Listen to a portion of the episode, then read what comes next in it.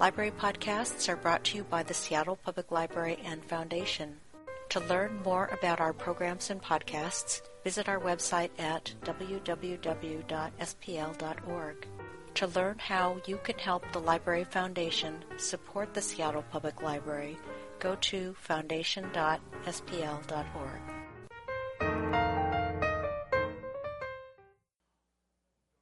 CBSS. Cell blocks like slave ships. I said the cell blocks like slave ships. Cell blocks like slave ships. Everywhere I look, I see the cell blocks like slave ships. Cell blocks like slave ships. Cell blocks like slave ships. Everywhere I look, I see the cell blocks like slave ships with legitimating rationale supporting white supremacy.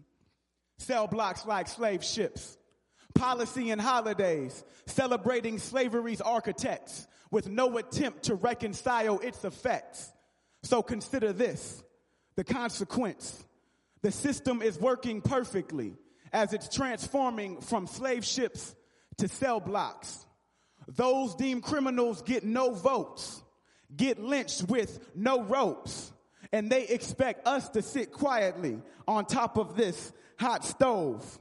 But check, I see the two holes in the system. It's either suspect or the victim. If you got a conviction, then it got to be mentioned, despite if you write for the job description. But you can't give white folk all the credit. It ain't all they fault. We disconnected. We have what we need to evolve. We got problems but don't want to solve. And you might shed a tear for Tamir, but never forget why the king is not here. So I might invest in a weapon. I'll be the fresh prince with a new Will Smith and Wesson. Living with races and pushing the paces. On the corner with a 38. Body bagging with a litter grabber. He on the block reaching for the waist. Do you fight for your life or you fight for respect? Taking them chances could win you regret. Walking the club with a full loaded tech and you looking for trouble, you might end up dead. But when a nigga got a gun, he a threat. When a cracker got a gat, he protects. That's a double standard on the Second Amendment. But two plus two got a full sentence. And we living in this life like we living in the system. Don't matter whether you suspect or the victim.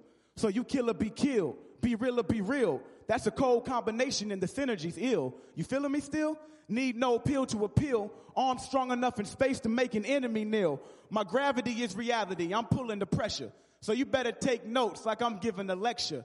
Cause I'm living like a villain. Civilians fear a young Negro. Don't see that we some kings though. Suspicious skin on my people. Red dots on my dreadlocks. Only die with headshots like a photo. I'm loco. Got no love for the popo. Cause the system got debts to pay back since way back. 1850, please recall the Fugitive Slave Act. That produced the police, but they won't say that. History books took the truth like way out of context. It's obvious that they hate us, never claim to be racist, passing more legislation based in discrimination. And I'm in between the peacekeepers and the heat seekers. Strays flying by from both sides. You know how beef lingers on your fingers, even when you're trying to keep your hands clean.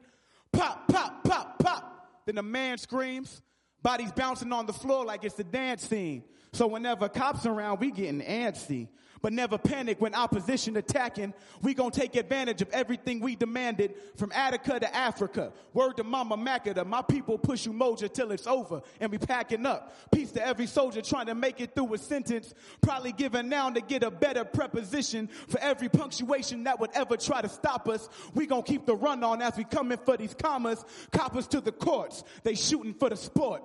Free the revolution coming soon with no remorse. CBSS.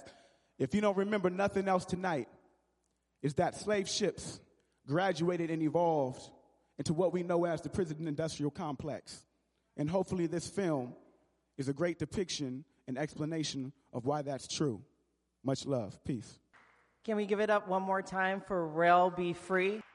So, what you may not know is that after we have tonight's screening of Ava DuVernay's groundbreaking documentary 13th, Rel Be Free, also known as Jarrell Davis and Dominique Davis, no, re- no relation, but incredible community organizers, will join us for an audience talkback.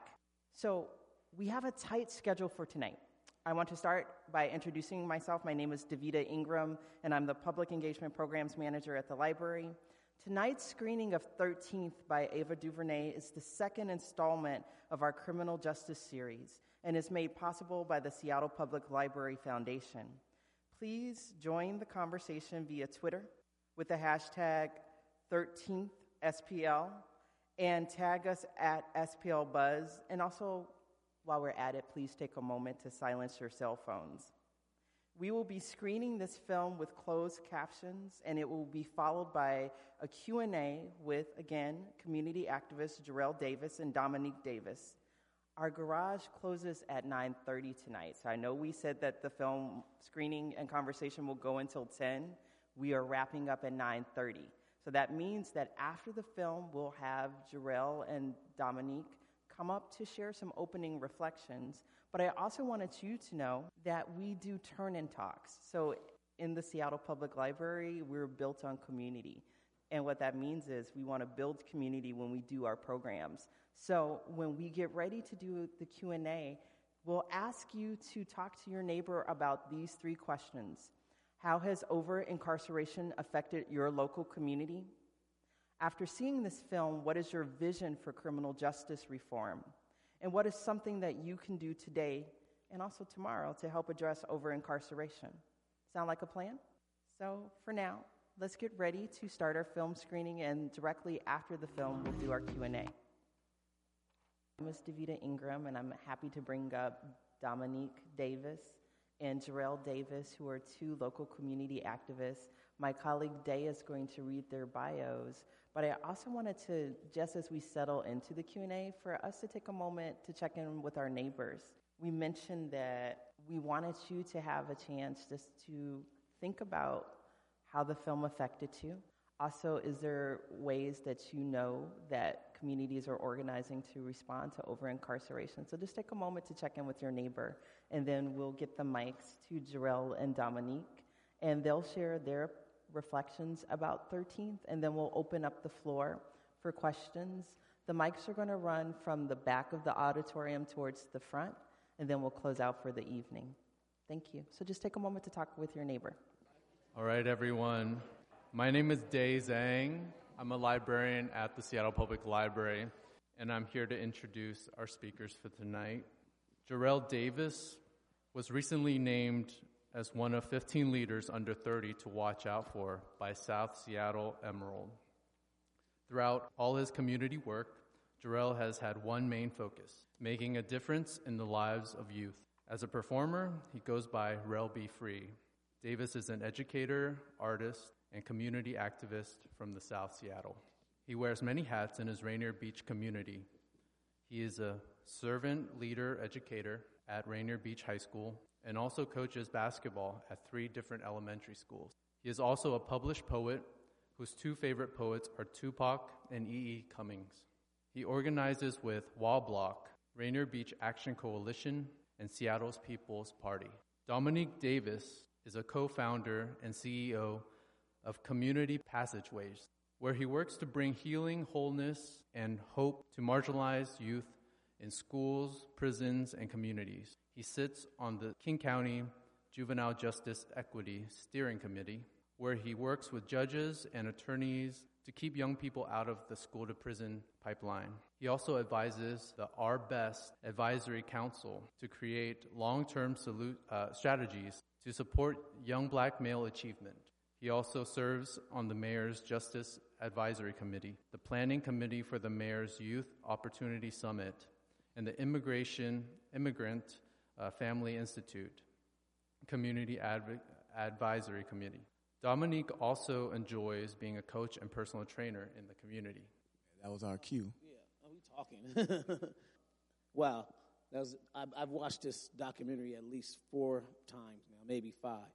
And every time I watch it, it still infuriates me. It makes me very angry. I see this personally through my lifetime on a regular basis. All, I go down to the juvenile detention centers. I, I, have been to prisons. Uh, I grew up in the streets. I watched all my friends go, go to prison numerous amounts of times. Uh, I've been harassed by the police. I've been beaten up by the police. I've been robbed by the police. I've been through all this.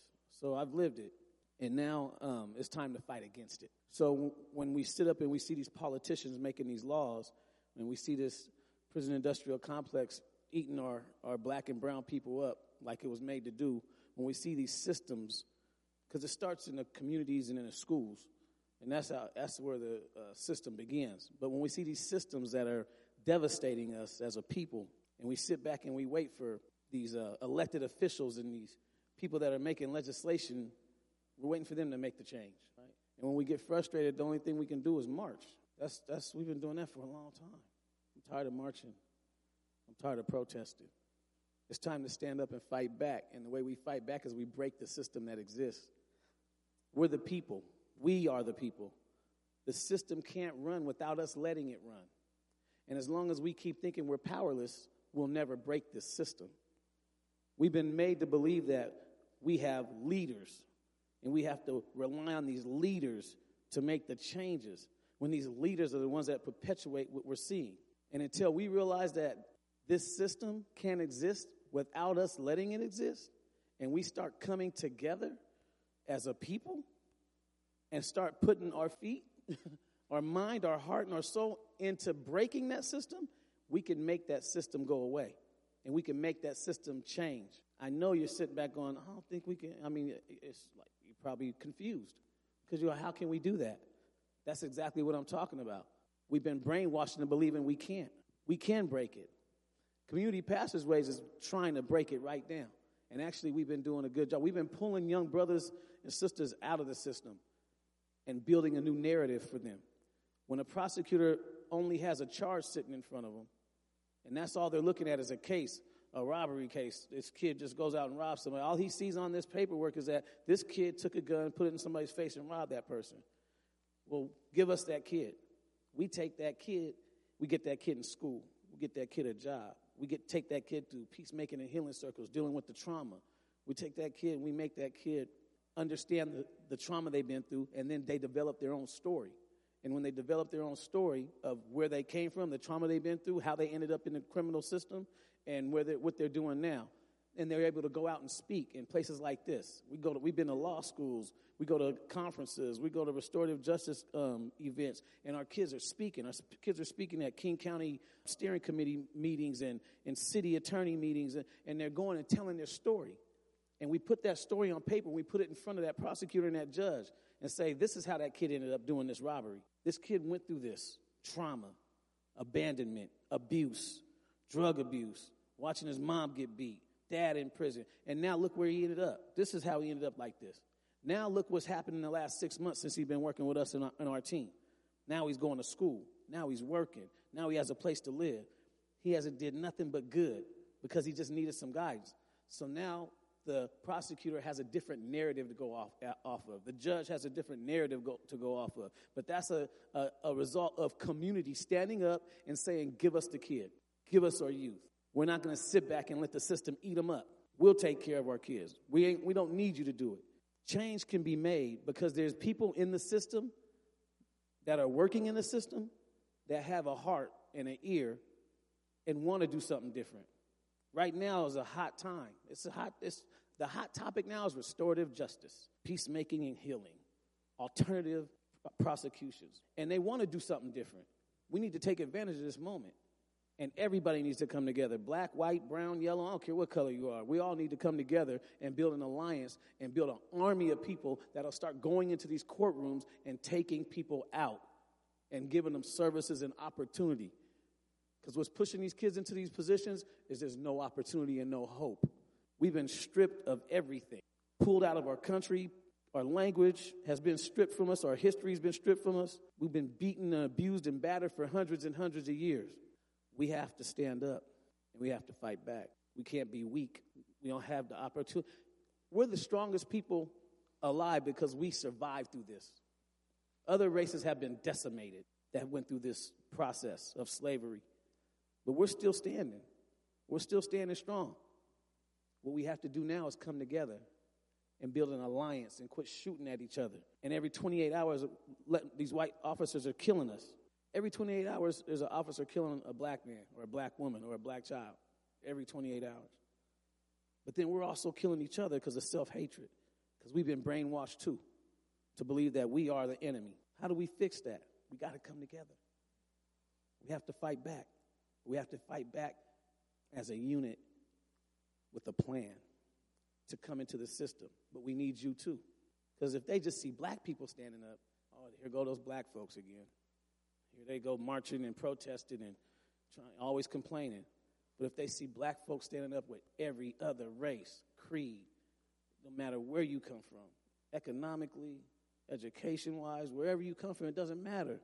If we all come together and stand up, we can break this system. I just want to say I'm honored to be here right now uh, for y'all to be one of the first voices that y'all hearing after seeing this film.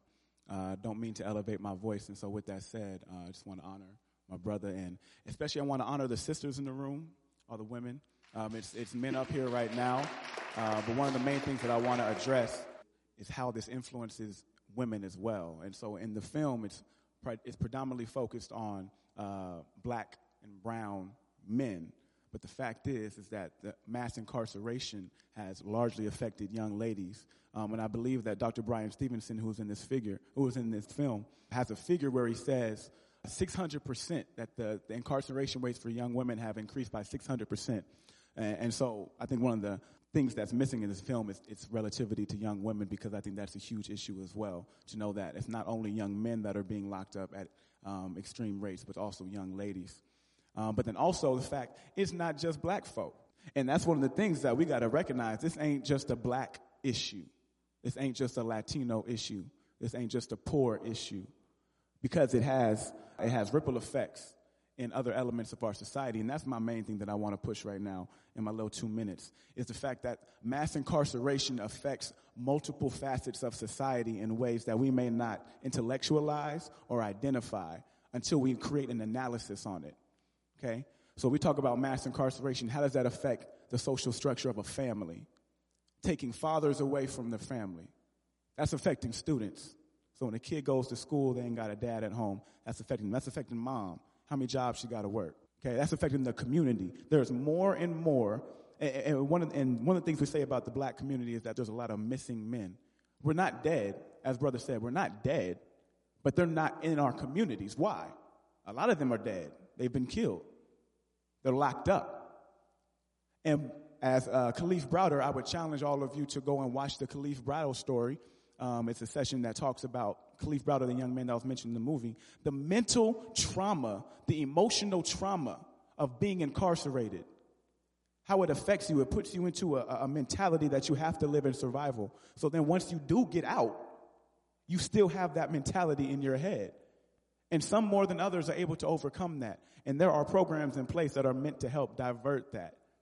But a lot of our brothers and sisters are being incarcerated, traumatized, and then put back in the street and expected to become upstanding citizens without support. So when you go into this system, and as we said, you don't have to be doing much to be involved in this system. We talked about convict leasing, vagrancy, people getting. Uh, Kalief Browder didn't do anything. Uh, they said that majority of the people that are in Rikers Island right now, majority of them are there simply because they cannot post bail. So it's not because they're guilty, as uh, the dude that was sitting behind me, he got up and walked out. And here's the thing is when we come up against these things that may make us uncomfortable or may throw us off a bit or may challenge our worldview, we can't get up and walk away. We got to stay and have the conversation because we have to approach everything as a student. I've seen this film four times. I still got three pages of notes. That's, that says more about my note taking than it does about any, any of y'all. But the fact is, when we're come up against, when we have a preconceived notion or even a learned behavior, a social conditioning, when we meet something that challenges that social conditioning, oftentimes we are combative. We don't want to hear it, but we got to get ourselves out of that. And the reality is that most people, especially in Seattle, are disconnected from the trauma of mass incarceration. I'm going to repeat that. Most people in Seattle, people that live in suburbs, people that live in wealthy neighborhoods, wealthy cities, are disconnected from the trauma, directly disconnected from the trauma of mass incarceration. But when you understand that there's a lot of people in your community being affected by this, you learn how it affects you. Because, oh, those people that are walking down the street, the, the, that group of kids that's smoking weed near my apartment complex, Maybe I should call the police on them because they're around too much. And, and so I, I just want to open up. I, I'm, I'm glad that we're going to be here to have this conversation. I'm looking forward to hear what some of the young women think in the room um, and how this affected them. Um, but largely, I want us to recognize that mass incarceration is not just about people being in prison. It's about affecting communities. It's about taking leaders out of communities. It's about breaking up families. Okay, homelessness, it affects homelessness as well. Mental health, okay? And so there's multiple things that we need to consider when we talk about mass incarceration. Thank you all for listening. So we're going to take one of the mics from the front so that we can start opening the floor for Q&A. We probably have time for about 5 questions. If we're really good, I am going to encourage you if you do get the mic, please keep your question or comment brief, under 30 seconds so we can get as many comments in and feel free to direct questions about local organizing towards the front. Thank you. Do we have our first question? I don't have a question, but I do have a comment. When I see how over incarceration affects my community, and I've lived in several different places, but I feel as if like I have to be a mother to a lot, not have to be, I want to be, I have to be I want to be because some because we we're not stepping up as people. Like we're not even looking at our youth as if they're children. It's almost like there's a generation of people who have sold our soul to maybe technology or partying or whatever it is you do with your life. And we've let many systems, not just the criminal system, but the education system and the healthcare system come in and rape and rob us and our children of of things that we just deserve as being human. And one with the education system, our children first need to be taught the truth about our history because there's a lie being told to our children from the moment they step into the education system. And how can you be a productive member of society if the only leaders and rulers you have to look up to don't have faces that look like yours, and every face that you see that look like yours is a face that has been traumatized or abused or crumpled over. And so I've always pushed for mandatory black history and whatever other race you are, mandatory history in your culture as well. Because you don't know where you're going if you don't know where you came from. And we're never going to get a fair shake as black people about the truth about who we are. And then for white people, if I was you, I'd be wanting to know the truth about why does my race hate so much? Why do we go around and do these things to all these people of color? It, that would, that's just me. I would want to know why. Um, the other question of after seeing and this madam, film, I am going to ask you if you could wrap it up Oh, just a I'm little bit because we have to get to other people in the audience. But you're on a roll, and okay, we appreciate well, it. I'm keep gonna on just, going. I'm gonna just stop right there. Hi, so uh, this is one of the first, my first times attending an event like this. I mean, uh, it was great to know like what the community goes through. I mean, a person like me can only imagine. The, I mean, I've never experienced like racism firsthand. To see this, it was like a little overwhelming. But uh, from what I understand, is like the way the media portrays these issues, like a community in general, it paints the entire community with a broad brush. I mean, so and and this message goes across like over the world. I mean, I'm not an American, so I come from India, and if you see uh, like the media propagates this message that okay, uh, America has this problem with you know criminals, and most of them are from a certain community. So it sends out the message that okay, you have a lot of bad apples from this community.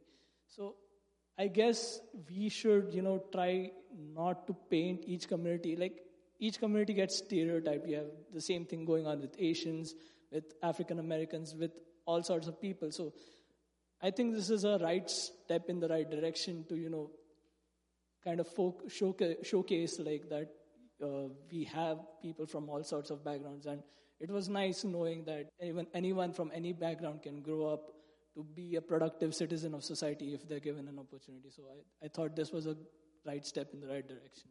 What is the best way you think that we could get a Washington State parole board? How can we get sentences uh, commuted more so? How can we get poly- policymakers more in touch, very in touch with the people they're making policies about because they are very disconnected? That's an amazing question, sir. I think that we should start by getting policymakers to actually see the faces of these people that they're making policies about and for. Right? They said that President Obama was the first sitting president in the history of the United States to actually visit a, a, a- prison. Right? And when you're able to be literally disconnected, and that's the, that's the power of segregation. When you live in segregated communities, you don't have to see the people that you're stepping on for your lifestyle to persist.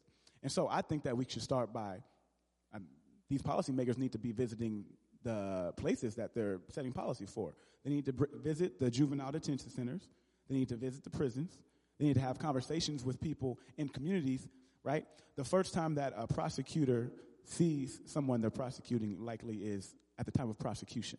A lot of times that black and brown men are having conversations with police officers is when we're right here, right?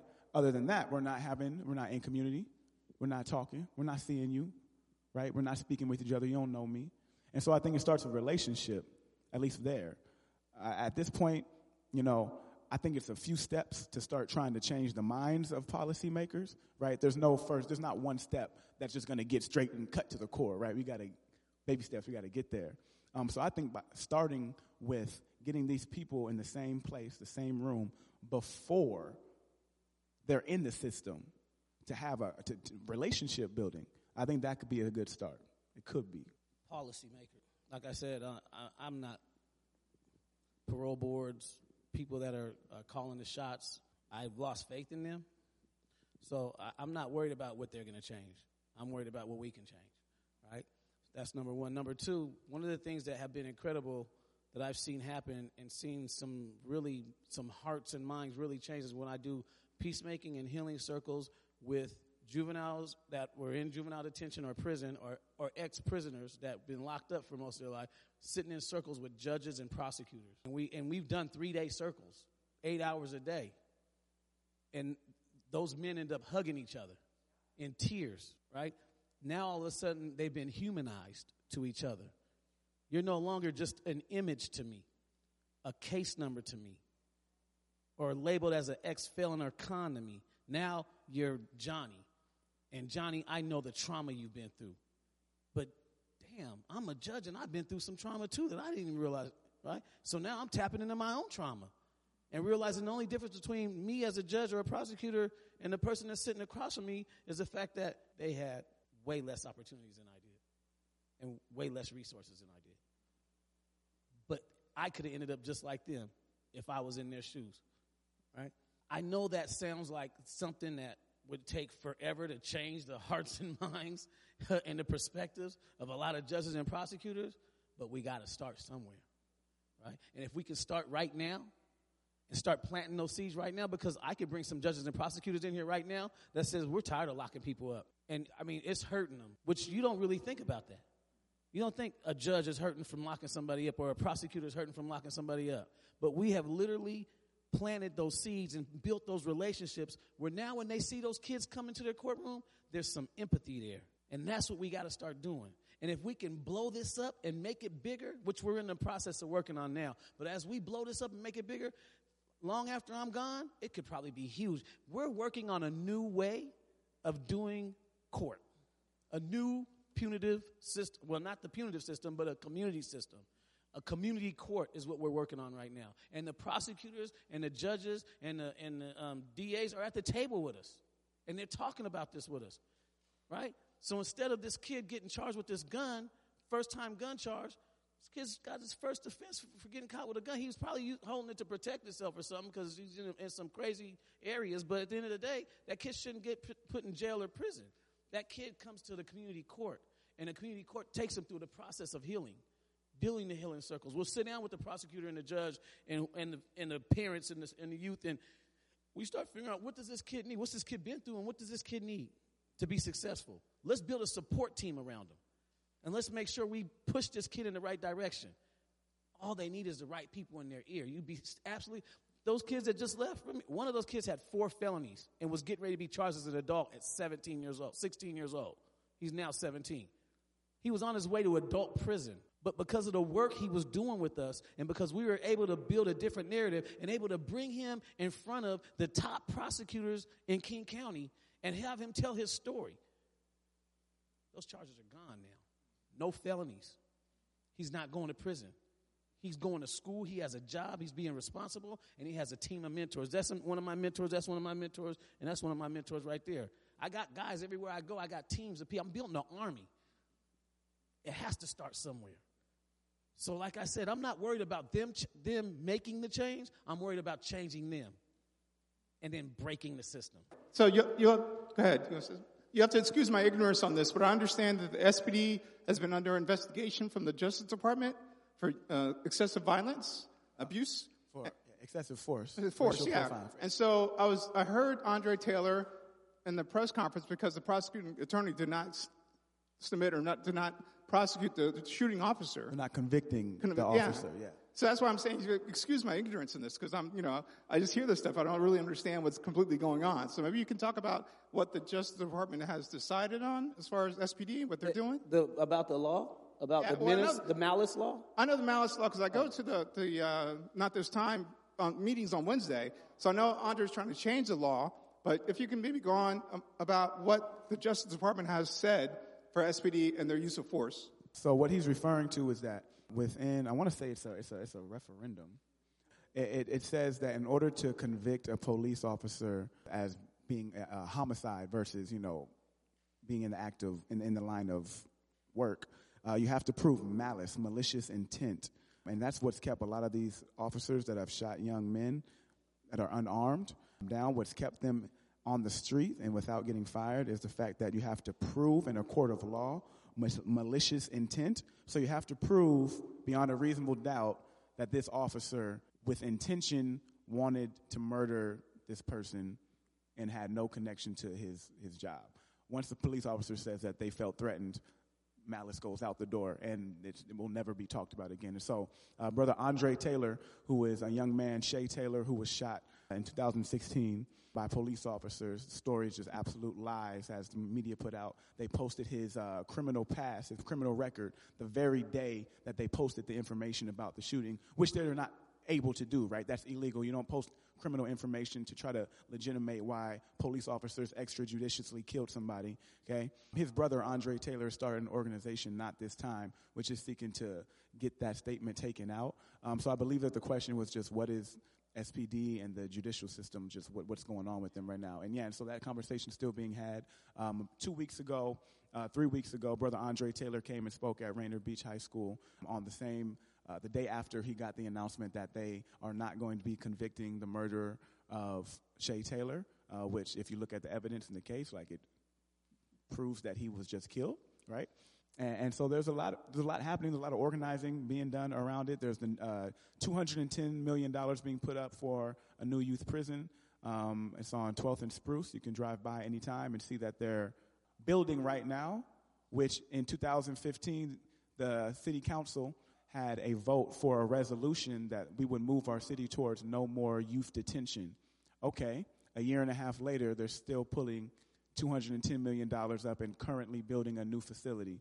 That doesn't look like a move towards no youth detention, does it? I just wanted to place a plug for what Brother was saying about restorative justice. At Rainier Beach High School, and in all high schools, the punitive system within, a, hi- within schools is very similar to the punitive system in our societies, wherein get three suspensions, a lot of times people are getting kicked out of school. The way that the security guards and the administration treat students is very similar to the way correction officers and police officers treat society members. One of the things at Rainier Beach we're trying to get rid of is um, detention, suspension, and expulsion through restorative justice conversations. Um, and so, through having a conversation where you identify the trauma and the harm being done, instead of punishing someone, because we've proven that suspension doesn't keep kids from getting suspended. I got suspended multiple times. Being suspended didn't keep me from getting suspended, right? So it's just a it's an outdated system that doesn't work. And when you learn that things don't work, you got to try new things, right? And I think that that's where the system is is currently at, where we're saying, hey, proof, proof, proof. That shit don't work. It's continually harming our communities. You need to try something different. Here's an idea. Now, whether they take it or leave it will depend completely upon their integrity. I don't have much faith in that. What, what's powerful is that we're doing the young lady that just left. I was trying to get her to stay. She, I'm training her uh, to do peacemaking in healing circles. Right now, I'm in the Kent Phoenix Academy Alternative School in Kent Lake, and a couple other Kent schools and a couple Seattle schools are calling me to come to the table. Some Tacoma schools are calling me because what we're doing is just like this brother said, the restorative justice piece. We're we're doing this peacemaking and healing circles in the schools. I'm telling them to give me your highest at-risk youth. Give me your, your top 10 highest at risk youth, the most absences, the most referrals, the most expulsion, suspension, everything. I, I, give me those kids. And we're taking those kids and we're putting them in these, circles and we're dealing with their trauma. We're taking them through a process of healing. And then we're bringing those teachers that have the most problems with, because it's always the same handful of teachers in every school that's kicking those kids out and throwing them, giving them referrals. They, all those kids will give you the same names over and over again. And we deal with the teachers and take them through a training on their own, take them through some healing circles, have them deal with their trauma. And then we bring them all together. And we've been able to bring them out. And that sister right there was just in the last one we did two weeks ago up in the Kent, uh, Phoenix Academy. And it was about 10 young brothers and about seven teachers. And we got together. And within an hour, everybody in that room was in tears. In an hour. And everybody was hugging each other. And, and within an hour, there was so much trauma in that room. Everybody, right? These students are having enough problems outside in the community just to make it to school's hard. Just to get up and get into, walk through the building is hard. Two of the young men had witnessed their best friends get killed within the uh, last couple months. Was there watching their friends die. And then they got to get up and come to school every day with that trauma when they were coming to school with their friends every day. And now they watched them die. You know how hard that is as a 16 year old? You know what kind of trauma that is? And then for some reason, they're acting up in class. So we're going to kick them out. But the teachers didn't know. I just want to say thank you, everybody, for coming. It, this is the kind of things that, these things we have to do. Watch these kind of, the hard questions. It's time for us to start talking and having hardcore conversations and not be politically correct about it. I need to know how you feel about black folks, and black folks need to tell you how they feel about you and why we think that about you. And then let's talk about where those thoughts come from and how we develop those thoughts. And, and, and then let's talk about how we get through them and heal them because we're never going to deal with them if we keep sitting up having surface conversations. Thank you. Last comments from Jarrell. I ain't got nothing to say. Peace, y'all. Get home safely. This podcast was presented by the Seattle Public Library and Foundation and made possible by your contributions to the Seattle Public Library Foundation. Thanks for listening.